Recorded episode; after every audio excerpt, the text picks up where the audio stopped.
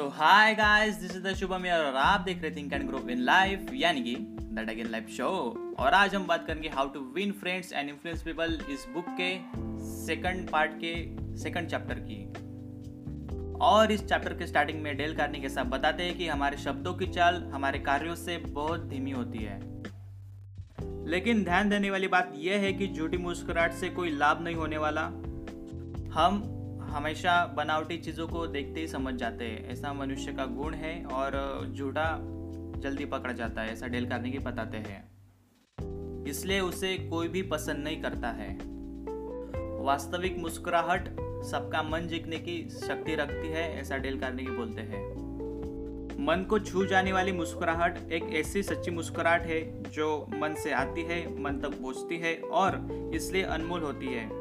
बेशक ही कीमती होती है, ऐसा डेल कार्नेगी बोलते हैं। मुस्कान और प्रसन्नता का प्रभाव बहुत ही शक्तिशाली और चिरस्थायी होता है, ऐसा डेल कार्नेगी बोलते हैं। और इसी बात का एग्ज़ाम्पल देते हुए डेल कार्नेगी ऐसा बताते हैं कि अब मैं तो ऑफ़िस जाते समय भी अपने बिल्डिंग के लिफ्ट मैन को हँसते हुए गुड मॉर्निंग करता हूँ।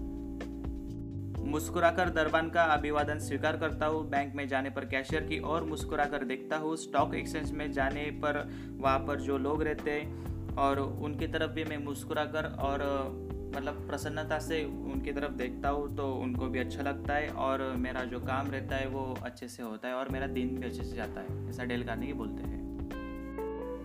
डेल कार्निक ऐसा बोलते हैं कि मुझे पता चल गया है कि मुस्कुराहट का बदला मुस्कुराहट ही होती है, क्योंकि अब मुझे देखकर सभी मुस्कुराते हैं। जो कोई भी मेरे पास शिकायत का या फिर समस्या लेकर आता है तो मैं उनकी बात दिल से सुनता हूँ और उनको मतलब उनको सेटिस्फैक्शन का जो हल रहता है, जो सोल्यूशन रहता है, वो मैं देता हूँ, ऐसा डेल कार्नेगी बोलते हैं। और इससे समस्या का समाधान निकलना बहुत मतलब आसान होता है, ऐसा डेल कार्नेगी बोलते हैं। इसका एग्ज़ाम्पल देते वक्त डेल कार्निक ऐसा बोलते हैं कि जिस दफ्तर में मैं काम करता हूँ, यानी जिस ऑफ़िस में मैं काम करता हूँ, उसी दूसरी तरफ़ एक ब्रोकर का भी ऑफ़िस है और वहाँ पर काम करने वाला एक क्लर्क बहुत बड़ी आदमी है और उससे मेरी बातचीत होती रहती है और मैं मुस्कुराहट के परिणाम से इतना प्रभावित हो चुका हूँ कि मतलब मैंने उसको सारी मेरी फिलोसफी बता दी। तो उस क्लर्क ने मुझे ऐसा बताया है कि एक मतलब एक समय में आपको बहुत घटिया आदमी और घड़सू व्यक्ति और घमंडी व्यक्ति समझता था, लेकिन आप में जो परिवर्तन लाया उससे मैं प्रसन्न हूँ। लेकिन मेरे बारे में उसके विचार अब बदल चुके हैं। वो कहता है कि हँसते हुए मैं ज़िंदा दिल और नौजवान लगता हूँ। ऐसा वो ब्रोकर मतलब डेल करने को बताता है। डेल बताते हैं कि दूसरों की आलोचना करना भी मैंने छोड़ दिया है। अब मैं प्रशंसा और सराहना करने में विश्वास रखता हूँ।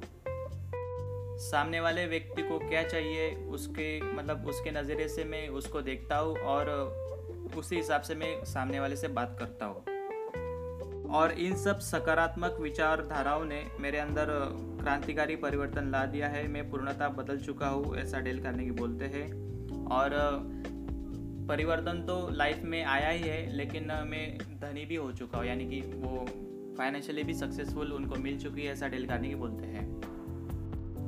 अगले टॉपिक पर आते और डेल कार्नेगी ऐसा बोलते हैं कि हम सोचते हैं कि हमारे अच्छे बुरे काम हमारी भावनाओं को अनुसरण करते हैं, लेकिन वास्तविकता तो यह है कि कार्य और भावना साथ साथ चलते हैं। और किसी भी काम पर नियंत्रण करने से हम अपनी भावनाओं को नियंत्रित कर सकते हैं। क्योंकि कार्यों पर नियंत्रण करना सरल है, जबकि भावनाओं पर नियंत्रण नियंत्रण करना, रखना बहुत कठिन होता है, ऐसा डेल कार्नेगी बोलते हैं। इस पूरे संसार में सभी को प्रसन्नता की खोज है, लेकिन इसे प्राप्त करने का केवल एक ही रास्ता है, अपने विचारधाराओं को नियंत्रण में रखकर प्रसन्नता प्राप्त करना। प्रसन्नता किसी बाहरी परिस्थिति के लिए आश्रय नहीं है, वह अपने स्वयं के अंदर ढूंढनी पड़ेगी, ऐसा डेल करने की बोलते हैं। कोई भी वस्तु, व्यक्ति अच्छी या बुरी नहीं होती है उसे अच्छा या बुरा तो हमारा नज़रिया बताता है, ऐसा विलियम शेक्सपियर ने भी कहा था। यदि मनुष्य में इच्छा शक्ति हो तो वो सब कुछ प्राप्त कर सकता है और सच्चे मन से की गई प्रार्थना अवश्य पूरी होती है। हमारा मन जैसा सोचता है, हम वैसे ही बनने लग जाते हैं। आपकी मुस्कुराहट आपकी अच्छी भावना की संदेशवाहक होती है यानी आपके जो एक्सप्रेशन रहते हैं अपने चेहरे पर और वही दर्शाते हैं लोगों को कि आप प्रसन्न हो या नहीं हो आप टेंशन में हो या फिर आप खुश हो। सो so, इसलिए हमेशा अपने चेहरे पर हँसी लाए और हमेशा प्रसन्नता रखें ऐसा डेल कार्नेगी बोलते हैं। और ये सब करने से आठ बातें हैं जो आपके जीवन में मतलब परिवर्तन ला सकती है। सो so, सबसे पहली बात है डेल कार्नेगी ऐसा बोलते हैं कि इससे खर्च एक पैसा भी नहीं होता है, बेशुमार संपत्ति मिलती है। और दूसरा है, जिन्हें यह मिलती है, वे तो मालामाल हो ही जाते हैं, लेकिन जो इसे देते हैं, वे भी गरीब नहीं होते ये एक क्षण में प्राप्त हो सकती है, लेकिन इसका स्मरण हमेशा स्थायी होता है, यानी कि कंटिन्यूस लॉन्ग टाइम के लिए रहता है। और फोर्थ है कि कोई भी इतना गरीब नहीं हो सकता जो इसका लाभ ना उठा सके और कोई भी इतना अमीर नहीं हो सकता जो इसके बिना जीवन जी सके। ये व्यापार में सद्भावना भरती है, घर को सुख से भर देती है और यही सच्ची दोस्ती की अच्छी पहचान है।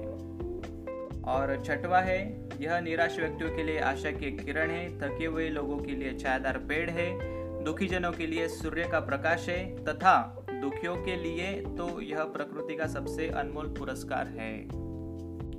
और सातवां है, लेकिन इसे न खरीदा जा सकता है और न ही इसे बेचने वाला है, यह बिक में भी नहीं मिलती है, क्योंकि तब तक इसका मोल नहीं है, जब तक किसी दूसरे व्यक्ति के साथ ये बांटी ना जाए। यानी कि आप जब तक इससे शेयर ना करें, यानी जो प्रसन्नता है या फिर मुस्कुराहट है किसी व्यक्ति के बारे में मतलब किसी व्यक्ति के साथ एक अच्छा व्यवहार करने की जो कला है अगर आप इससे शेयर ना करें तो आपको भी ये रिटर्न में मिलेगी नहीं। जैसा मतलब बोलते हैं ना कि जैसा आप बोगे वैसा ही उगेगा और जैसा आप दोगे वैसा ही आपको मिलेगा। सो so, बस वही ये फंडा है।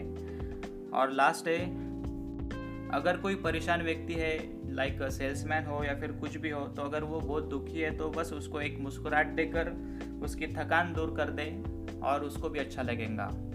सो so, ये फंडा शायद मुन्ना भाई एम में भी है जो मतलब वो साफ़ करता रहता है हॉस्पिटल में और उसको एकदम मतलब हक करता है संजय दत्त। तो वो एक सीन याद आ गया तो मैंने बता दिया। तो उसी तरह से ये मतलब पूरा का पूरा चैप्टर बेस्ड है और इसका कंक्लूजन है कि हमेशा मुस्कुराते रहिए। बस तीन ही शब्दों में इसका कंक्लूजन है। और इसी बात को ध्यान में रखते हुए ये चैप्टर होता है ख़त्म। नेक्स्ट चैप्टर के लिए कीजिए कल का इंतज़ार। इतनी देर तक मेरे साथ बने रहने के लिए आपका बहुत बहुत धन्यवाद। और thanks thank you very much good bye